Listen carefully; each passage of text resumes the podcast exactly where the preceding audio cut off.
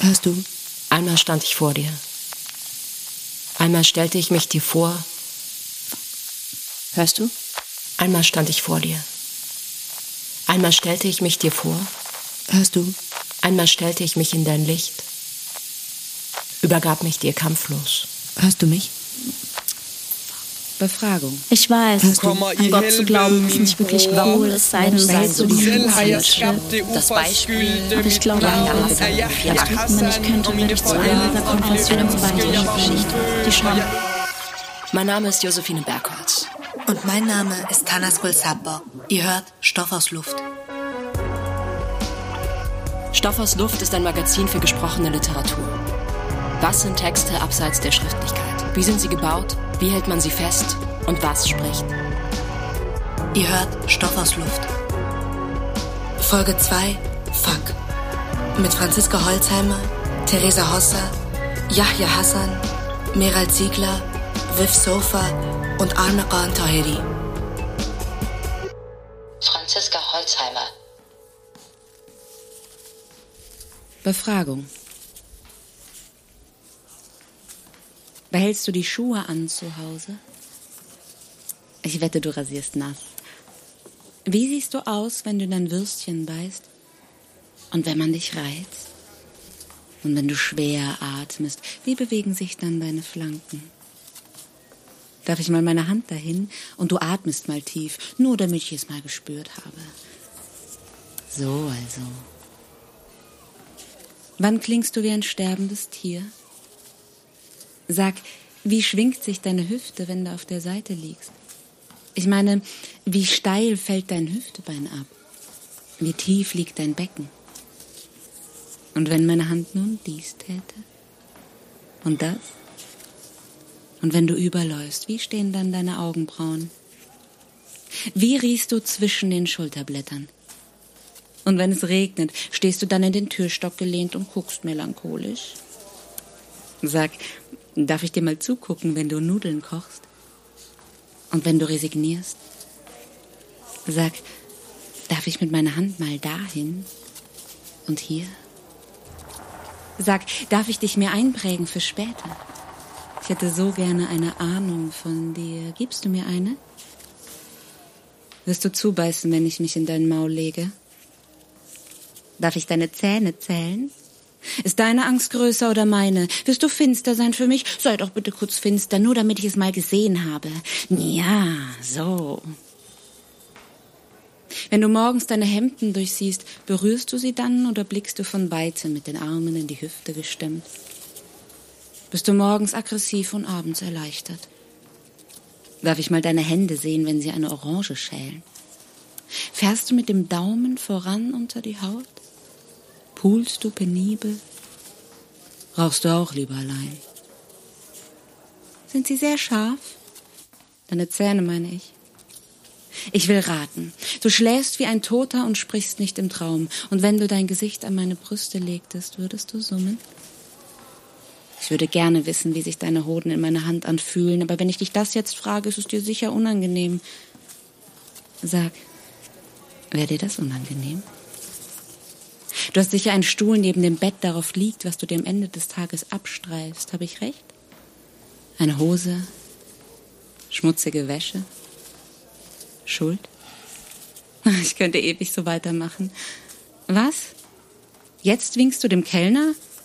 Soll ich das persönlich nehmen? Ich möchte doch noch wissen, ob du deine Füße pflegst. Ich würde nie mit jemandem, der seine Füße nicht pflegt. Bestimmt gibst du großzügig Trinkgeld, du Angeber. Oder du gibst wenig, dann bist du ein Geizhals. Ich bin enttäuscht von dir. Du bist das einzige Abenteuer, das mir diese Woche hätte passieren können und jetzt nimmst du es mir weg. Mich so zu kränken. Na bitte, bitte, steh nur auf. In meiner Vorstellung bin immer ich zuerst gegangen, einen letzten, eindringlichen Blick werfen. Weißt du, wie lange ich diesen Blick geübt habe? Zu Hause? Vorm Spiegel? Weißt du, wie viel Kraft es mich gekostet hat, dabei meine Selbstachtung zu wahren, aber du musst es verderben. Mittendrin aufstehen und kommst du etwa auf mich zu? Das geht nicht, du kannst nicht auf mich zukommen. Wir sind hier nicht in einer Hollywood-Romanze. In einem Pornostreifen übrigens auch nicht. Gleich wirst du umdrehen. Wirst du wohl umdrehen? Willst du alles kaputt machen? An welche schamlosen Avancen hättest du denn so gedacht, ha? Ist da noch frei? Kennen wir uns? Herrgott, am Ende fragst du nach Feuer. Und dann gebe ich dir meine Telefonnummer und warte zu Hause sehnsüchtig auf deinen Anruf? Erst heute schon was vor, dann zu dir oder zu mir und später willst du über Nacht bleiben? Schickst du mir ein Foto, Bärchen? Willst du eigentlich Kinder? Findest du nicht auch, dass heiraten steuerrechtlich sinnvoll wäre? Hast du die Miete überwiesen? Und du bist sicher, dass es von mir ist. Hast du Milch mitgebracht? Wieso muss immer ich die Strenge sein? Hast du den Elternabend vergessen? Wer ist sie?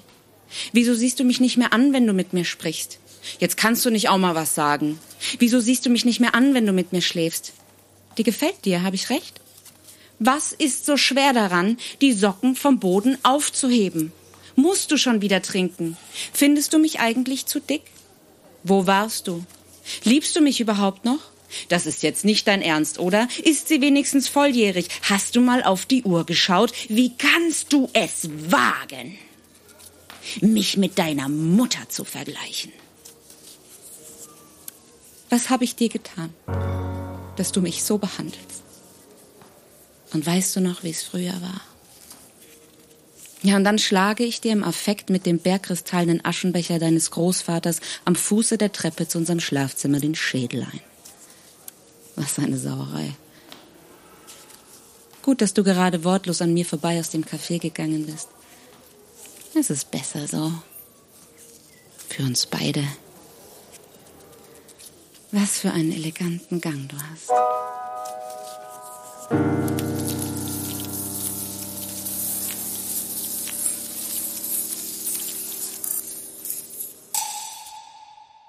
Unser Featured Artist diese Folge ist Theresa Hosser.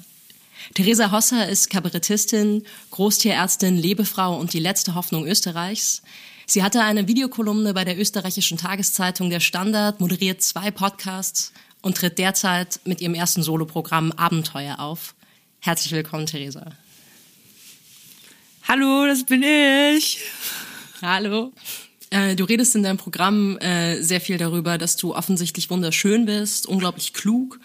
Äh, du erwähnst auch, dass du mit deiner bloßen Anwesenheit jeden Mann dazu bringen kannst, sich auf der Stelle nackt auszuziehen. Ähm, schockt das die Leute? Ja. Aber ich glaube nicht deswegen, weil sie es nicht glauben, sondern weil einfach das eine, eine Arroganz ist, mit der niemand rechnet, vor allem nicht von einer Frau.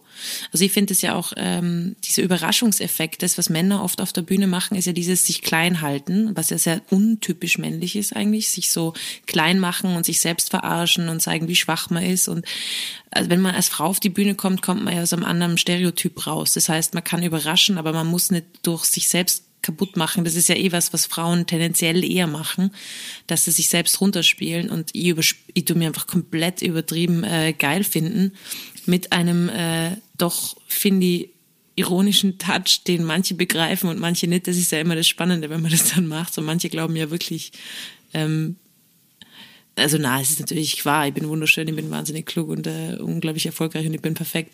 Aber ähm, ja, ich glaube, es überrascht dass man selbstbewusst ist. Das überrascht, glaube ich, Menschen.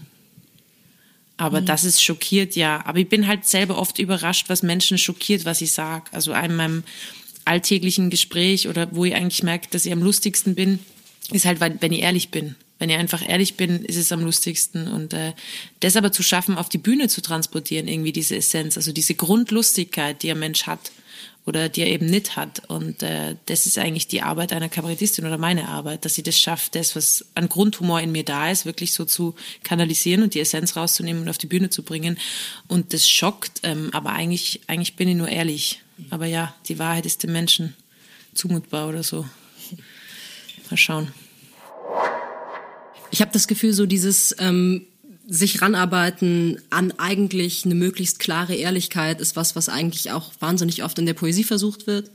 Und äh, ja. äh, du redest auch in deinem Programm davon, dass du irgendwie früher Gedichte geschrieben hast. Weißt du, warum das Medium, in dem du dich schließlich entschlossen hast, diese Art von Ehrlichkeit zu zeigen, doch der Witz und der Humor geworden ist? Ja, weil ich Pick Me Girl bin. also, ja, ist so. Also man muss ja nur meine Berufswahl aussuchen, oder? Großtierärztin, das sind nur Männer, Kabarett sind auch nur Männer. Es ist, geht bei mir konstant um eine Bestätigung von Männern. Und ich habe einfach gemerkt, okay, Männer hören mir nicht zu, wenn ich über meine Gefühle rede. Männer hören mir nicht zu, wenn ich, wenn ich traurig bin, wenn ich, wenn ich poetisch bin, wenn ich, obwohl ich Spoken Word und, und, und Poesie immer noch über alles liebe, aber mir hört niemand zu. Und äh, ich glaube, das war ein, ein Ding, ich wollte gehört werden und ich will bis heute nicht von meinem Vater lustig gefunden werden, aber er muss mal zuhören, weil er findet es irgendwie lustig. Und es ist, glaube ich, dieses auch sich behaupten wollen und dieses ernst genommen werden wollen, weil ich weiß genau, wo ich mit Slam angefangen habe, dass mir alle belächelt haben. Also, und dass jetzt irgendwie Leute zu mir kommen und so sagen, ja, also, du hast dich echt super entwickelt und ich bin so, fickt's euch. Wenn ihr bei meinem fucking gereimten Text mit Moral am Ende nicht dabei wart, dann habt ihr das jetzt auch nicht verdient. ist diese Bühnenfigur von dir, die ja eine sehr mächtige, fast eine unverwundbare ist, auch eine Form von Rache? Maurice Ernst hat das mal so schön formuliert, äh, was so an seiner Kunstfigur, was daran echt ist. Und er hat gesagt, ja, man nimmt eine Orange und man presst sie und presst sie und siebt sie, bis nur noch die Essenz bleibt. Also ähm, es ist gar nicht unbedingt Rache, sondern es ist zum Groß, also es ist ein Teil meiner Persönlichkeit, diese unverwundbare. Und äh, ja, gar nicht, na, Rache, ich habe relativ wenig Hass in mir, muss ich sagen. Außer auf die ÖVP, also die österreichische Volkspartei. Ähm, aber ich bin, also Hass bringt mich meistens nicht so weiter. Es hat ein Kritiker mein Kabarett beschrieben und er schreibt, er weiß nicht, ob es absichtlich ist oder unabsichtlich, aber diese, diese Arroganz hat einen nicht, nicht unwichtigen satirischen Bruch. Und einerseits war ich traurig, dass er gedacht hat, das war nicht absichtlich. Andererseits ist es genauso verlangt, so dass, dass dieses, es gibt einen Witz im Programm, finde da kommt es ganz gut raus, wo ich sage, ja, wenn es am, also ich habe so Sprüche, wenn es mal schlecht geht und wenn jemand zum Beispiel nicht in mich verliebt ist, was noch nie so passiert ist in der Art und Weise. Also, und dann dieser Bruch, was, äh, was ja auch dieser Narzissmus irgendwie an sich hat, oder? Also dieser Narzissmus ist ja meistens eigentlich totale Unsicherheit, dieses ständige nach Bestätigung suchen und so und und ähm, ja, dass es auch parallel existieren kann. So, man kann sich selbst hassen und man kann sich selbst trotzdem für die Größte halten und äh, wenn man da irgendwie die Balance findet, ja, ist ganz okay. Sofa. Rituale der Geilheit.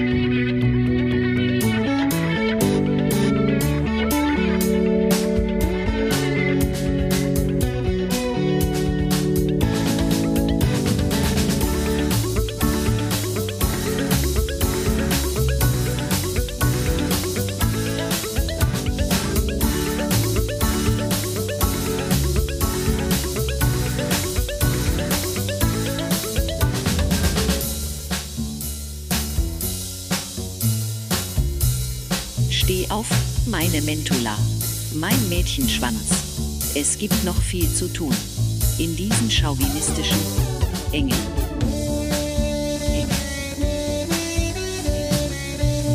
in diesen chauvinistischen,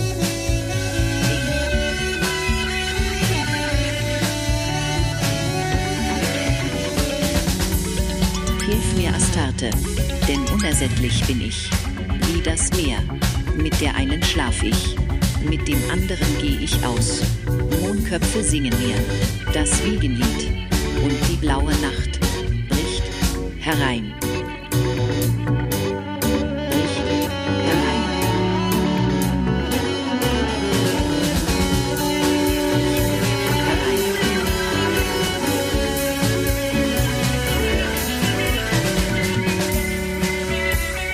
Rituale der Geilheit und Gesetze der Lust. Unsere Körper sind seltsam und wahr, nicht männlich, nicht weiblich, seltsam und wahr, mit schwarzen Tattoos, mit Narben so groß und erhaben. Ich drehe mich um, ich knie mich hin und schon poppt das nächste Fläschchen.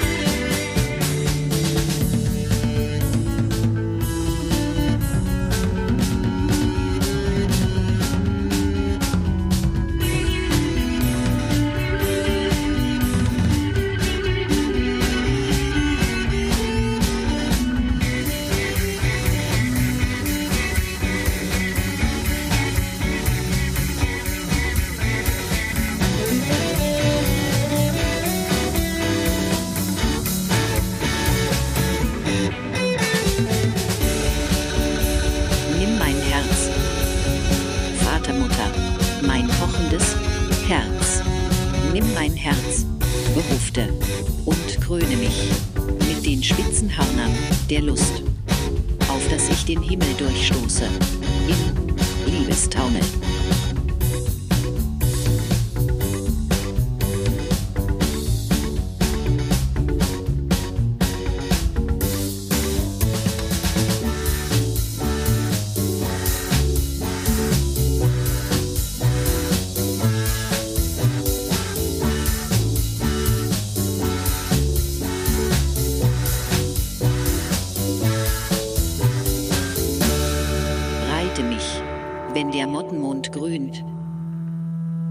Reite mich, bis mein Mädchenschwanz zuckt. Reite mich, wie Astarte uns lehrt.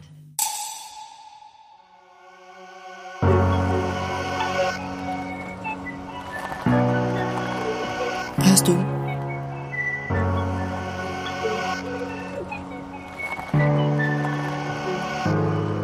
Hörst du? Hörst du?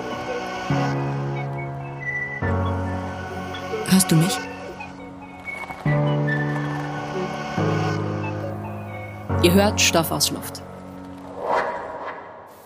Was würdest du sagen, sind deine Arbeitsweisen? Also der Text besteht ja als Skript und ähm, er wird aber auch gesprochen. Es gibt Publikumsinteraktion. Ähm, was ist ähm, was ist so das Verhältnis zwischen mündlich und schriftlich? Ähm, Wie wie entsteht der Text? Also ich habe schon das Programm grundsätzlich geschrieben und habe halt so Sachen reingenommen, die ich reinnehmen wollte. Aber ich muss sagen, dass es sich immer nur, dass das, das Bühne ja vor allem auf der Bühne passiert und Bühnenkunst auf der Bühne passiert und dass da viel im Laufe der Zeit reinkommt und äh, dass eben Sachen, die man selber extrem lustig findet, gar nicht so lustig sind und Sachen, die man selber gar nicht so lustig findet oder die einfach nur ehrlich sind, die finden dann alle ultra lustig und so entsteht es die ganze Zeit und eigentlich ist es nie fertig. Also es ist ja, es passiert ja wieder was Neues, man entwickelt sich selber weiter ähm, und das sind schon, ich habe das jetzt nochmal, ihr habt eh die überarbeitete Version, wo es ein bisschen mehr Sinn macht. Ich bin froh, dass ich das noch gemacht habe, vor allem, wo ich es euch geschickt habe. Aber ähm, es passiert schon viel auf der Bühne und viel nehme ich dann rein. Aber ich finde, das ist wie so ein, so ein Baugerüst, um jetzt in einer depperten Metapher zu sprechen. Aber je, je besser das steht, desto weiter kann man sich rauslehnen und die lieb halt improvisieren. Was, also was macht das, ähm, dass deine Zuhörerinnen im Raum sind und, äh, und eben, ja, vielleicht die auch nicht entkommen können? Macht das Oh, etwas? es ist großartig. Es ist wirklich großartig. Vor allem, wenn sie die nicht mögen. Also es kommt drauf an, also manchmal ist es einfach einfach nur wahnsinnig anstrengend, aber wenn du generell merkst, dass du irgendwie, dass sie einfach zuhören müssen und vor allem in Österreich sind sie auch und in Deutschland auch, die sind ja auch einfach zu höflich, um einfach aufzustehen und zu gehen. Also es ist so oft, wo ich merke, da wollen Leute nicht sitzen bleiben. Vor allem ältere Menschen, wenn die dann fünfmal hintereinander ficken, sagt, du merkst, dass sie wollen gehen, aber sie tun's nicht, weil sie einfach zu höflich sind und irgendwie, das ist schon ein Gefühl von Macht, ja. Das mag ich, finde ich gut. Ähm, mir ist aufgefallen, äh, als ich dein Programm auch nochmal gelesen habe, dass du eigentlich ein Prinzip nutzt, äh, das ich eigentlich aus dem Horrorfilm kenne. Und zwar gibt's da so ein, ja wirklich, es ist so Basic Horrorbaukasten, ist, dass Sachen, die eigentlich nach drinnen gehören, nach draußen kommen und das macht Leute fertig. Also offene Brüche, Blut, Eiter, Ungeziefer, Tote, die aus ihren Gräbern kommen. Irgendwas daran ist total unsettling. Ja. Und eigentlich hatte ich das Gefühl, genauso funktioniert dein Programm. Ähm, du redest sehr viel von Durchfall, von Menstruation, davon, wen du gefickt hast und so weiter. Und eigentlich denkt man ja, okay, irgendwie Blut und Scheiße gehört in den Körper, Sex gehört natürlich in die Beziehung und die österreichische Frau gehört in die häusliche Sphäre. ähm, deshalb habe ich mich so ein bisschen gefragt, bist du eigentlich der, der Stephen King des österreichischen Kabarett? Ja, Jasmin, ich liebe dich. ja, bin ich. Ja, voll. Freiform. Amaran Taheri. Ich weiß, an Gott zu glauben ist nicht wirklich cool, es sei denn, es ist so New Age Shit. Aber ich glaube an Gott. Und wenn ich könnte, würde ich zu einem dieser Konfessionsbeichten gehen, die Scham benennen. Aber was habe ich schon mit Gott zu bereden? Sie haben mir nie beigebracht, wie man betet, sondern wie man Gedichte aufsagt, während die Tür zum Haus offen steht.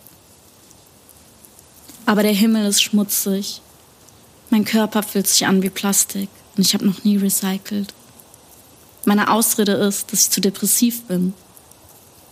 Ich hebe meinen Kopf, aber in dieser gottverlassenen Stadt sehe ich nur Teile des Horizonts und ich weiß irgendwie nicht mehr, wie ich in das größere Bild reinpasse.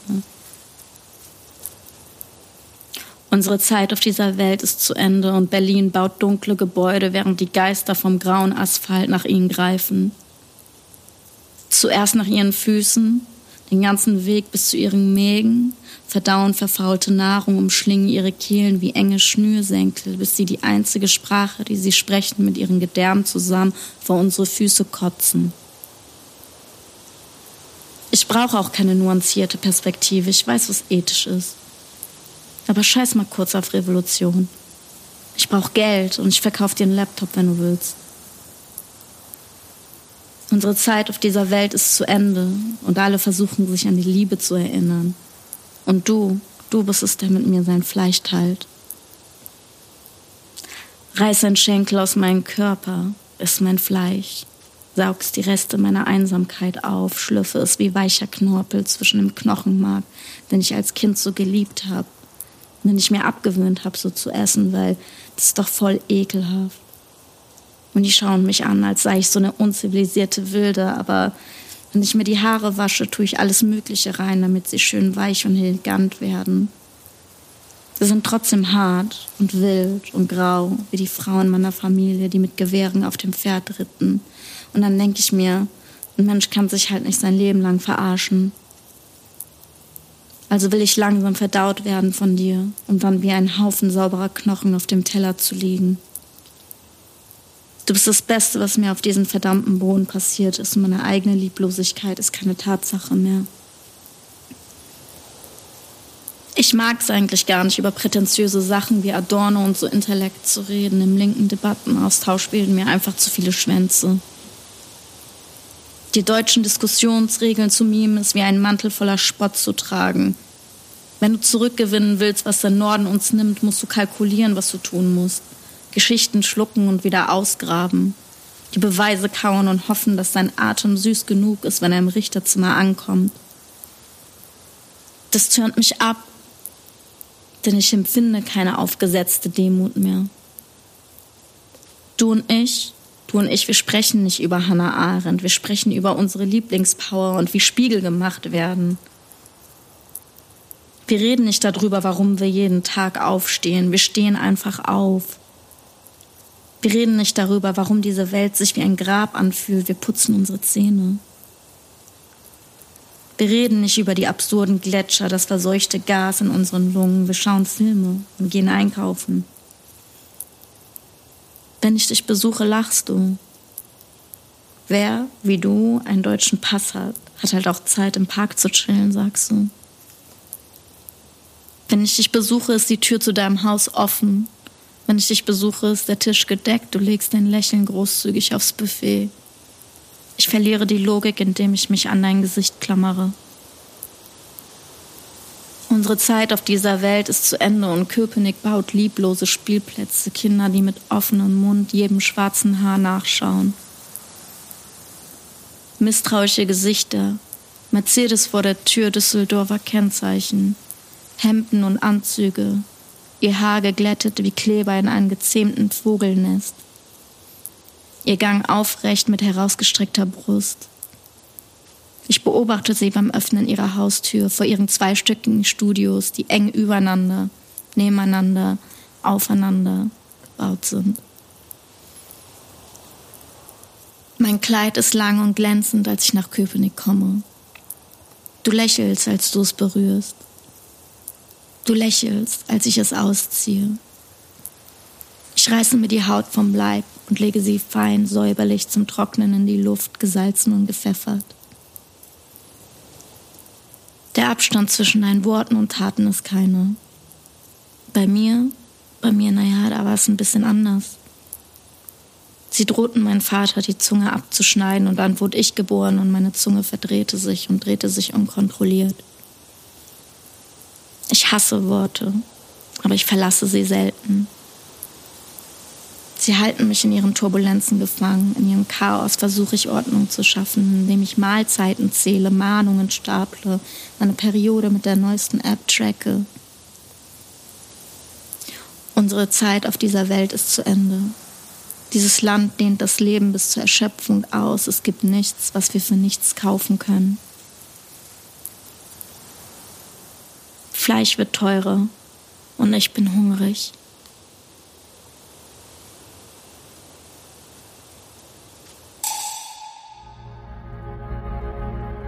Hörst du?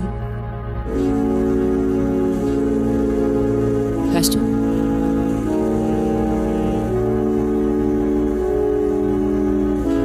Hörst du mich? Ihr hört Stoff aus Luft.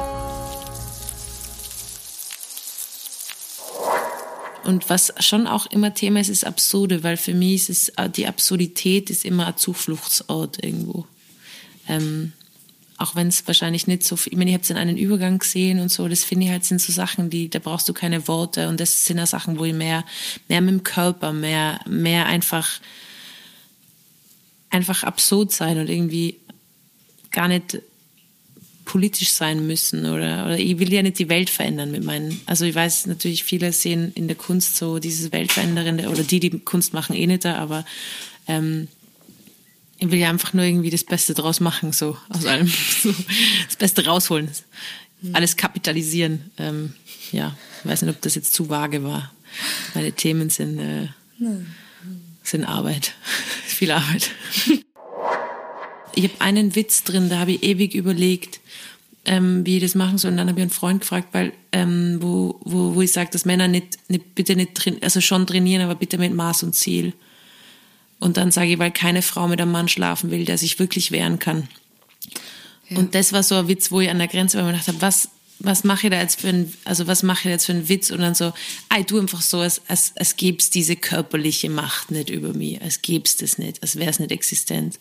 Und äh, da, also ich weiß nicht, ob du das gemeint hast, aber ich finde mhm. da irgendwo, man kann ja gar nicht so ekelhaft sein, man kann ja, man hat ja gar nicht die biologischen Voraussetzungen, so stark zu sein. Es ist einfach, man kann sich dann irgendwie nur in den Witz retten oder in die Absurdität retten. Und äh, vielleicht meinst du das mit den Grenzen. Also das fällt mir halt auf, dass egal wie ekelhaft die wird, irgendwie in dem Stück, ich muss trotzdem danach, nach dem Auftritt irgendwie nur Angst haben, wenn ich heimgehe. Und das ist irgendwie so, ah, also beim Auftritt selber ist ganz geil, weil Männer machen einen großen Bogen um mich. Also sie haben, also ich schaff's schon, ihnen Angst zu machen. Ich glaube, ich habe auch gewisse Machtausstrahlung und so, aber ähm, ja. Ja, die Realität. Manifesting. Dreht, äh, ist krass. Oh. Gibt es denn Grenzen des Sagbaren für dich auf der Bühne?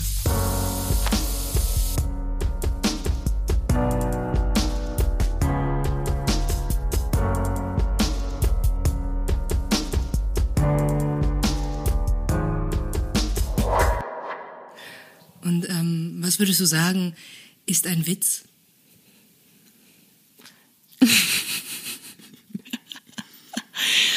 ähm, eine Überraschung. Eine kleine oder große Überraschung ist ein Witz. Reverse. Ja, ja, Hassan. Du kommer i helvede, min bror. Selv har jeg skabt det uforskyldte. Mit navn er Yahya Hassan, og mine forældre ville ønske, jeg var ufødt. Og jeg ønsker det samme for dem, i det mindste, at de var dødfødte, eller at jeg var død, men født. Jeg elsker jer ikke forældre, jeg hader jeres ulykke. Jeg hader jeres tørklæder og jeres koraner og jeres analfabetiske profeter. Jeres indoktrinerede forældre og jeres indoktrinerede børn. Jeres skavanker og jeres bønder og jeres bistand. Jeg hader det land, som var jeres, og det land, som blev vores. Det land, som aldrig bliver jeres, og det land, som aldrig bliver vores. Så hvad visker du i det betændte øre, at jeg skal betragte træerne? Jeg ville hænge jeres lykke i træerne, men jeg hængte den i lykken. Jeg spiste gløderne. Jeg var en kniv i en døråbning, og kære forældre, I sov som fravær. Men jeg så ham som mit barn, og jeg befandt mig til dels i hans krop. Jeg var uden for søvnen, og hvis blodet skulle flyde, ville mor blive smurt ind, og hans blod var beskidt. Men jeg skulle have skåret hans nosser af, som hans skar nosserne er forud, og sagde, se min søn, her er nosserne.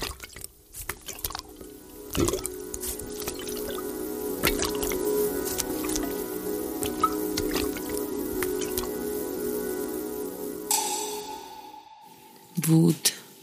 Ja, das ist irgendwie, da, ich habe ein bisschen Aggressionsproblem, daran muss ich arbeiten. Weil ich bin irgendwie mega selten wütend, aber wenn dann, dann will ich immer wen verdreschen. Ich meine, das sieht man dann eben auf meine Social Media Kanäle, da gibt, kommt dann irgendwas mit verdreschen und so.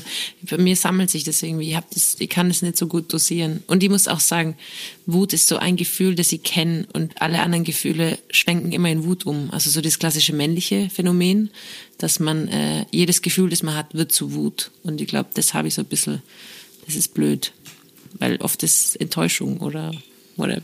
Meine Angst ist, dass ich, ich habe das Gefühl, ich bin sehr zerstreut und so sehr unkonzentriert. Und ich bin nie so klug und so genial und schnell und krass, wie wenn ich so richtig, Ja. richtig wütend bin. Und das ist das, Ja. was mir Angst macht, weil ich denke so, das ist, äh, es ist zu verlockend, das zu sein. Ja. Also irgendwie und Das ist auch, also es ist auch, äh, Franziska Holzheimer hat es mal so schön formuliert. Ich habe mal mit ihr drüber gesprochen vor etlichen Jahren. Und sie gesagt, na ja, du musst sehen, dass es auch irgendwie eine Superkraft ist, die du hast. Du musst sie halt nur lernen zu zähmen. Aber da mache ich mir selber schon Angst.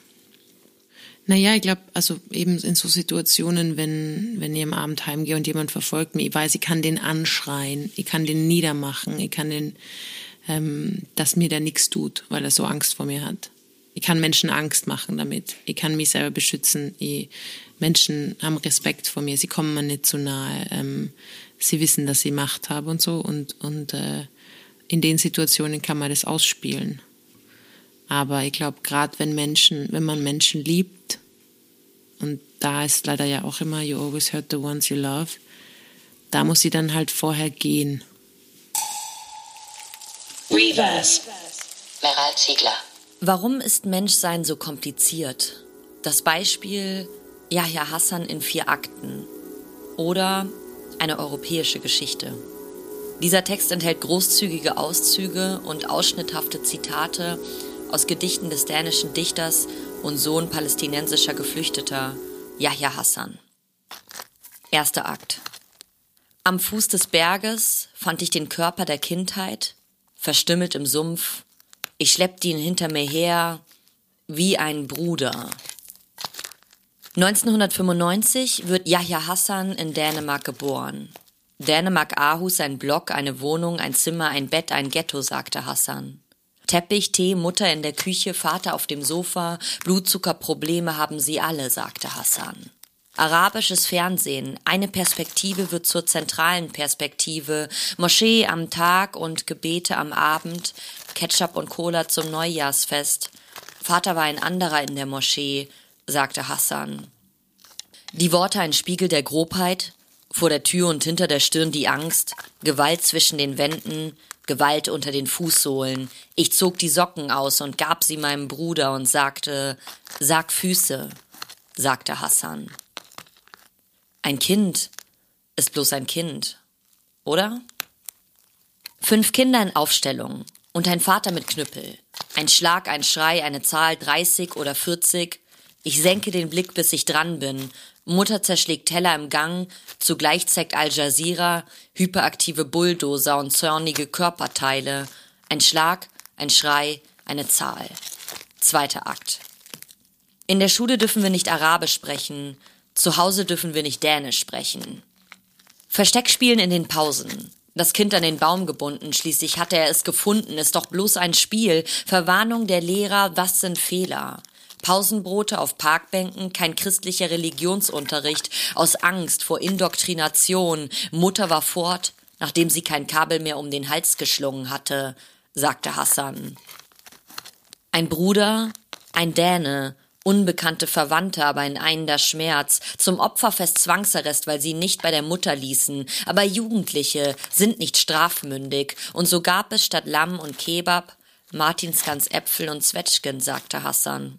Ferienerinnerungen aus dem Flüchtlingslager, Rap-Workshops in dänischen Jugendzentren, Raubüberfall nach der Abschlussparty, psychiatrische Einrichtungen und irgendwann das siebte Heim. Der Leiter der Werkstatt nahm mich beim Hals und sagte, scheiß Kanackenbrüder, Rabauken zum Teufel, sagte Hassan. Ein Teenager ist bloß ein Teenager, oder? Ich weiß nicht, wer sie sind. Tanten und Onkel Falls wir uns jemals gesehen haben sollten, war ich noch zu klein, um mich dran zu erinnern. Nun meldet ihr euch via Ferngespräch, mit Krieg und mit Sonnenstaub in den Stimmen. Es läuft gut in der Schule, einer sozialpädagogischen Einrichtung. Dritter Akt. Staatsangehörigkeitsurkunde unterschrieben. Was sollst du jetzt noch mit dem beschnittenen Schwanz und dem Schweineverbot? Du weißt es nicht. Eine Entdeckung. Hassan kann schreiben. Förderung durch die Kontaktperson, Einladung durch die Kontaktperson, Affäre mit der Kontaktperson. Es begann mit einem Kuss, wie das wohl immer so geht, sagte Hassan. Straftaten, Haftbefehl hinter Gittern Dostojewski Schuld und Sühne. Schreiben, Schweinebauch und deutsche Pornosender. Es war der beste Ort, um eingesperrt zu sein, sagte Hassan. Bewährungsstrafe und Verlegergespräche, Schriftstellerschule, Freitagsgebet und Fassbier, draußen Aufmerksamkeit der Intellektuellen, drinnen Drogenmissbrauch und Zerrissenheit. Mit den Gläubigen war meine Sprache geheuchelt, mit den Ungläubigen kam ein Geheuchel zur Sprache, sagte Hassan. Hassan war auf einmal Däne. Hassan war schon immer Däne. Wer kennt den Dänen? Yahya Hassan. Sauerstoffschwund im Ghetto. Ein Bogen gespannt wie die Himalaya-Kette, sagte Hassan. Ein Erwachsener ist bloß ein Erwachsener, oder? Unsere Väter verwandeln dänische Blöcke in Flüchtlingslager. Du wirst Hip-Hop und kriminell und Muslim. Du redest in gebrochenem Dänisch und gebrochenem Arabisch. Mit einer Hand du grüßt dein Gott, mit andere du schiebst ihn weg. Vierter Akt. Ich liebe euch nicht, Eltern. Ich hasse euer Unglück. Ich hasse das Land, das eures war und das Land, das nie eures wird und das Land, das nie unseres wird. Warum also flüsterst du in das entzündete Ohr? Früher Yahya Hassan der Kriminelle, heute Yahya Hassan der Poet. Für einige die Stimme junger Muslime, für andere die Stimme eines Nestbeschmutzers. Für einige ein Däne, der den Falschen in die Hände spielt, für andere kein Däne, dessen Worte ohne Kontext zur Propaganda dienen. Ich bin kein Vorbild, sagte Hassan. Mehr als 120.000 verkaufte Exemplare, Drogenmissbrauch, ein Lyrikstar, Familienzerwürfnisse, Lobpreisungen. Hassan wird angegriffen von einem Islamisten. Hassan schreibt Gedichte, schreibt Geschichte, sagt das Feuilleton. Den einen Tag bin ich gesunder und gut integrierter Dichter, den anderen bin ich beschuldigt für Autodiebstahl und Straßenraub und Einbruch, sagte Hassan. Später dann Schuldspruch über etliche Anklagepunkte. Yahya Hassan 2 erscheint. Und dann ganz plötzlich, beinahe heimlich, der Tod mit 24 Jahren. Dänemark Aarhus, ein Block, eine Wohnung, ein Zimmer, ein Bett, ein Ghetto, sagte Hassan mal. Bewundert und verachtet als Mensch, geliebt und gehasst als Dichter, gespalten, reflektiert und gebrochen als Person. Yahya Hassan ist Europäer mit einer europäischen Geschichte. Hassan ist ein beispielloses Beispiel, denn ein Toter ist bloß ein Toter, oder?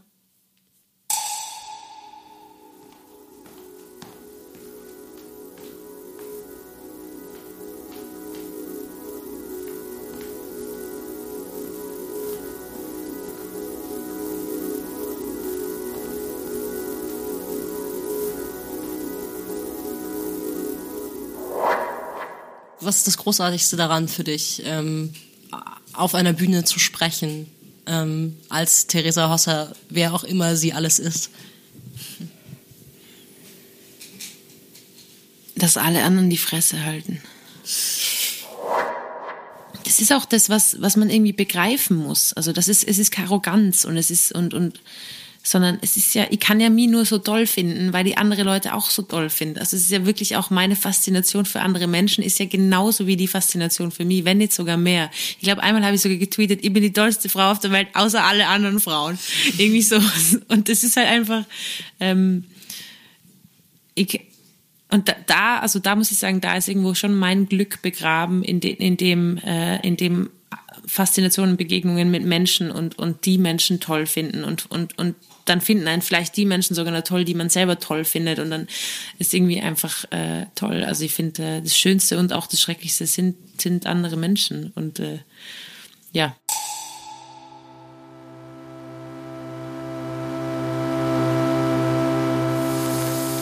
Ihr hört Stoff aus Luft. Magazin für gesprochene Literatur. Das war Folge 2. Fuck.